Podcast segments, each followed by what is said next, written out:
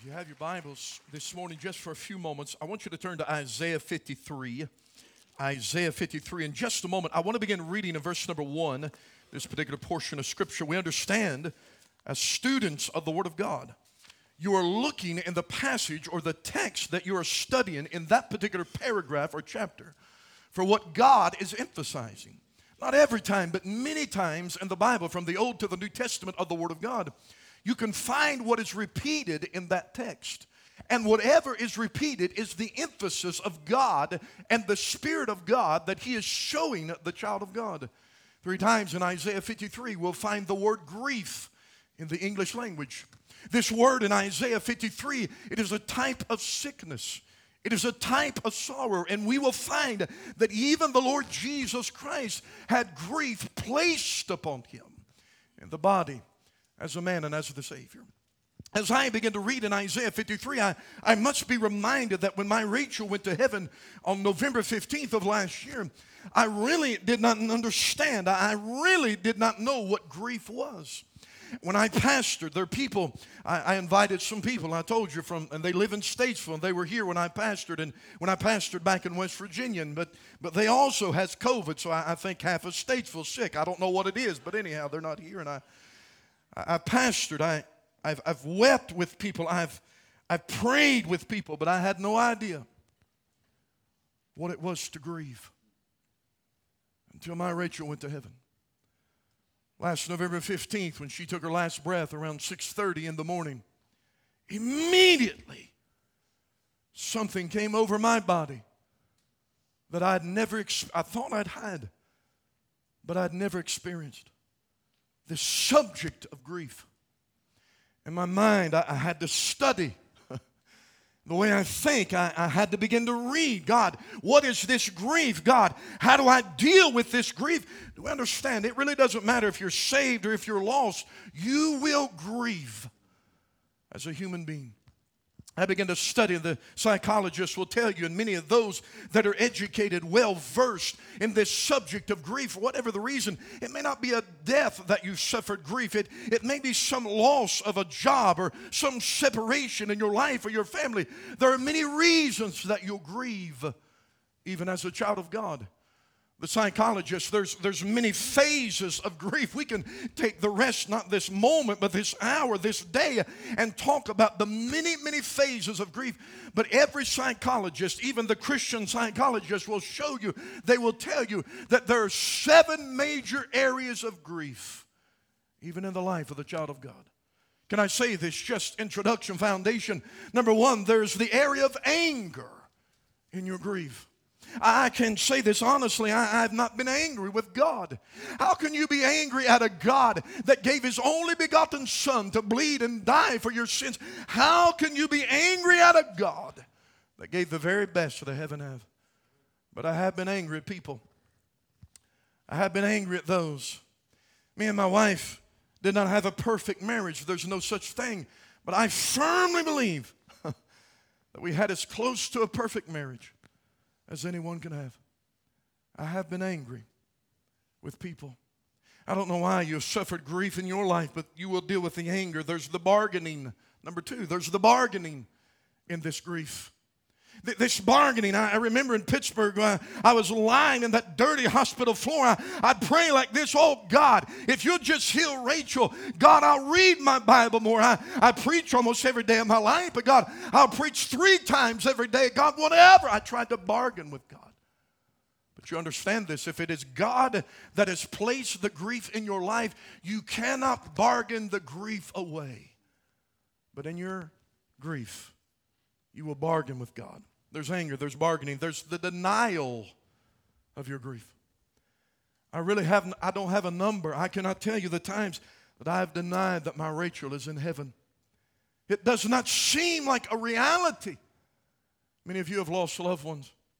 And that these super hyper spiritual people that are in our churches, unfortunately, they'll say things like this You didn't lose her. You know where she's at. No, I really don't. I, I don't know where heaven's at. I, I know it's somewhere in the third heaven. I, I know it's somewhere. I can't see it. I, I don't. I lost. I lost my Rachel. There's a denial in your grief.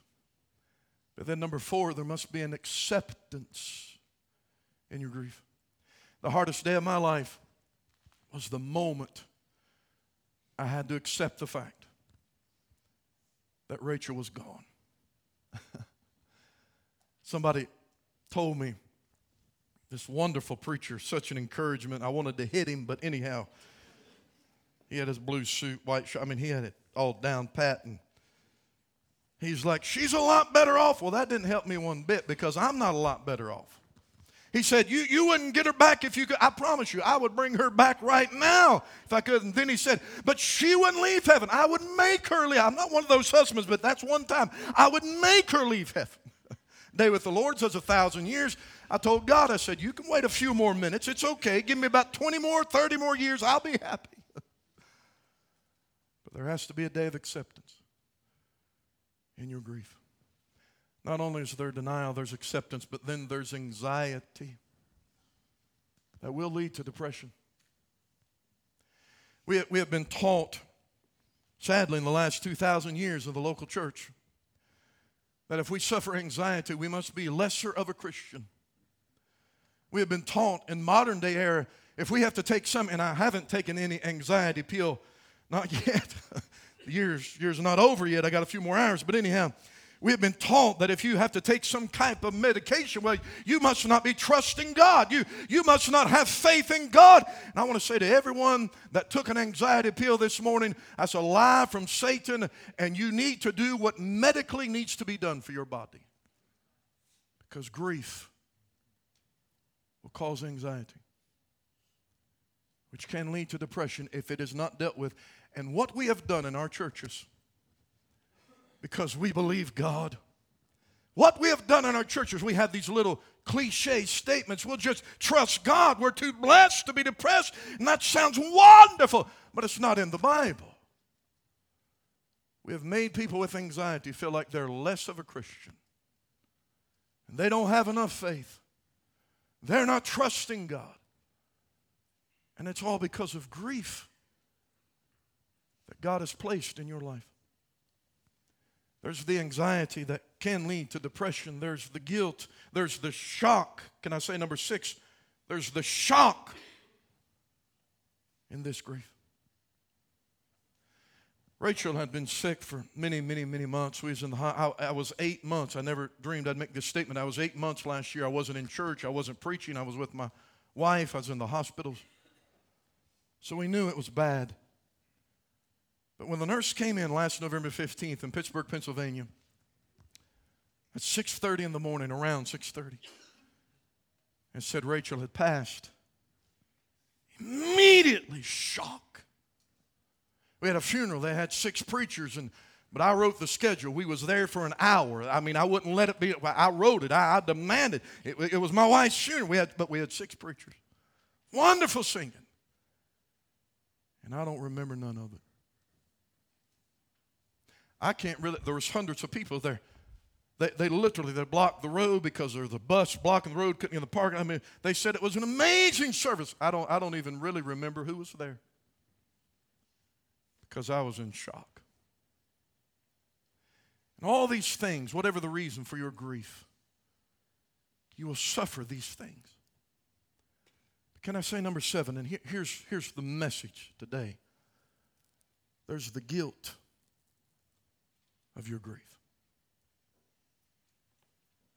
How many days last this year have I suffered guilt? For one reason I'm still alive. I don't know why you suffered grief, but whatever the reason for your grief, you will suffer guilt in your life. But allow me to make this statement and expound this scripture in Isaiah 53 just for a moment. If God has allowed the grief, yes, you will be angry. Yes, there will be denial. Yes, there will be anxiety. Yes, there will be the shock. But if God has allowed the grief, you do not have to suffer the guilt as a child of God. Isaiah 53 is writing to Israel. He's writing of a future time when Jesus will come and bleed and die for the sins of the world. He begins Isaiah 53 with two questions. In verse number one, who, who hath believed our report? That's an amazing question. That literally means this Isaiah, the prophet, is saying in Israel, who will have enough faith? I'm thinking in my mind, it must be some great prophet. It must be some great man or some great woman that'll have this faith. But it's an amazing thing if you study the Bible correctly. If the Bible asks the question, it always gives the answer. In Isaiah 53, it will remind us Isaiah said, It is the one that will grieve that will have enough faith. Not only who hath believed our report, but then question number two, and to whom is the arm of the Lord? Revealed.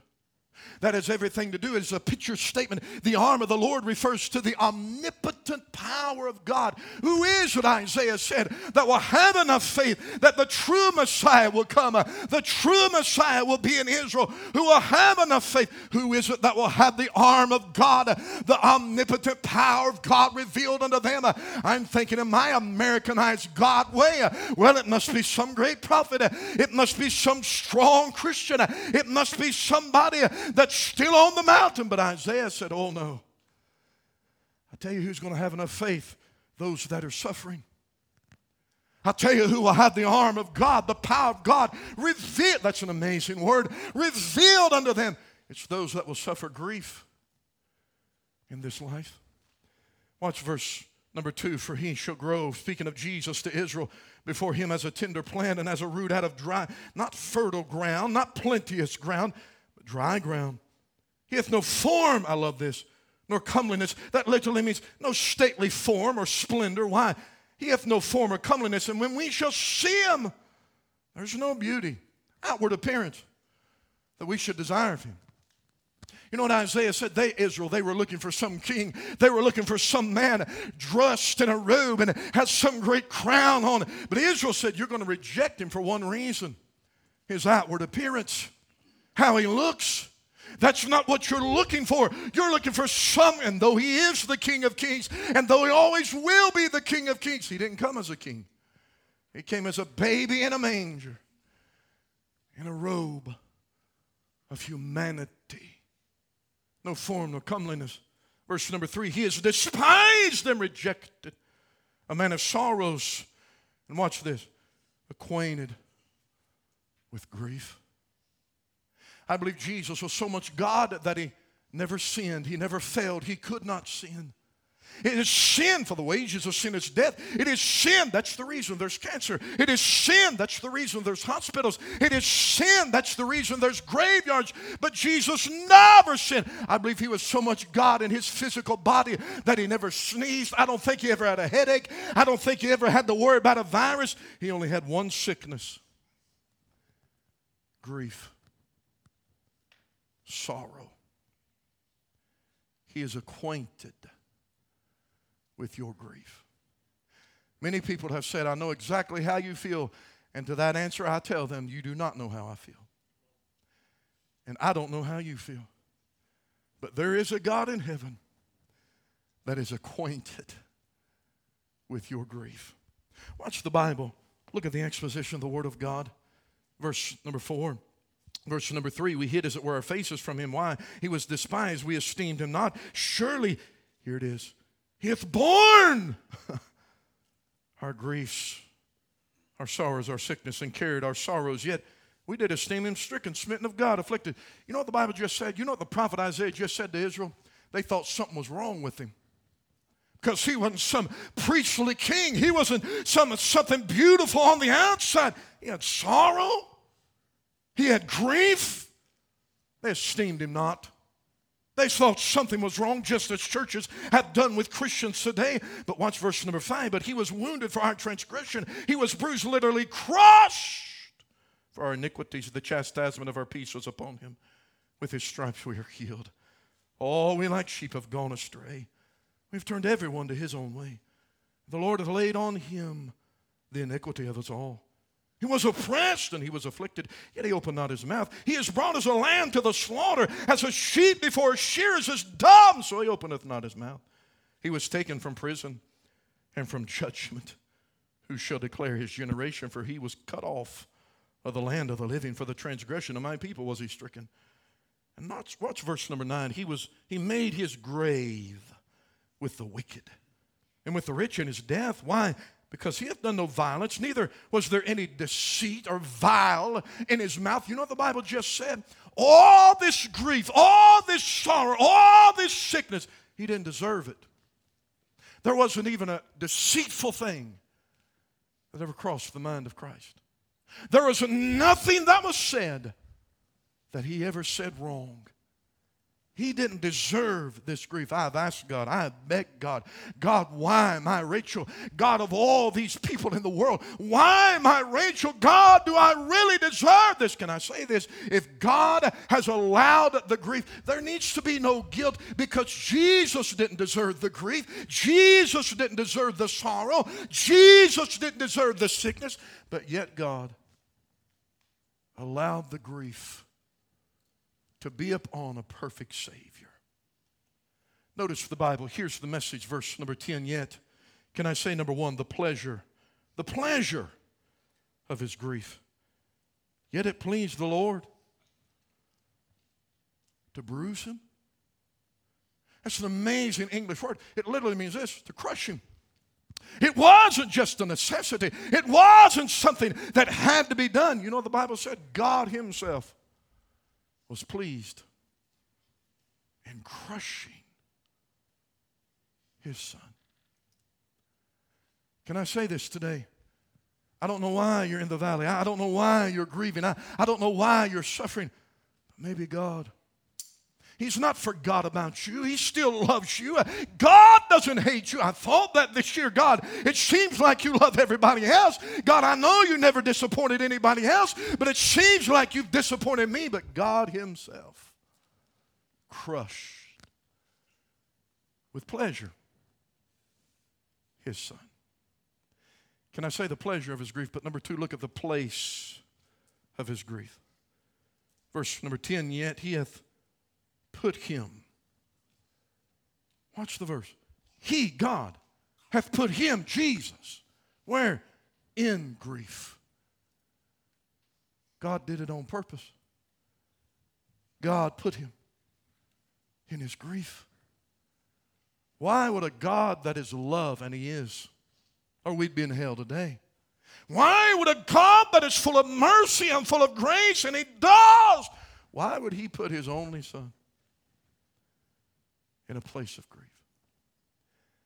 Can I say number three, and I'm done? Adley, if you'll help us, look at the purpose of this grief. He pleasured to bruise him, he put him to grief, but watch the Bible. When thou shalt make his soul an offering for sin. God did it, and God pleasured in it because of the purpose. I can't, I can't explain to you why you're grieving. I have no idea. I don't know why God let your loved one or your husband, wife, child, mother, father, grandfather, I don't know why He let them go on to heaven. I don't know that. I don't know why God let my Rachel go to heaven so early, so fast. But I do know this I'm broken. I'm crushed. I've been angry.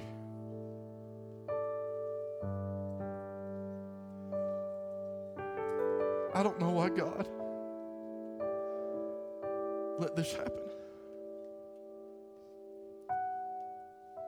But I just believe there's a purpose. Well, Rachel when I would preach, she was loud everywhere. We went to Las Vegas year before last. She was so loud, and she was just y'all. Y'all'd have to know her what I'm talking about. But we come to church, and I'd start preaching. She'd get real quiet, but I could hear right in the middle of my preaching. She'd say things like this: "God help him. God touch him." Almost in a whisper. God use him. This year, I can't explain it. something's different. I'm not the same preacher I've been. I just got a feeling every time I get up and preach. Rachel's around the throne of God saying, God, help him.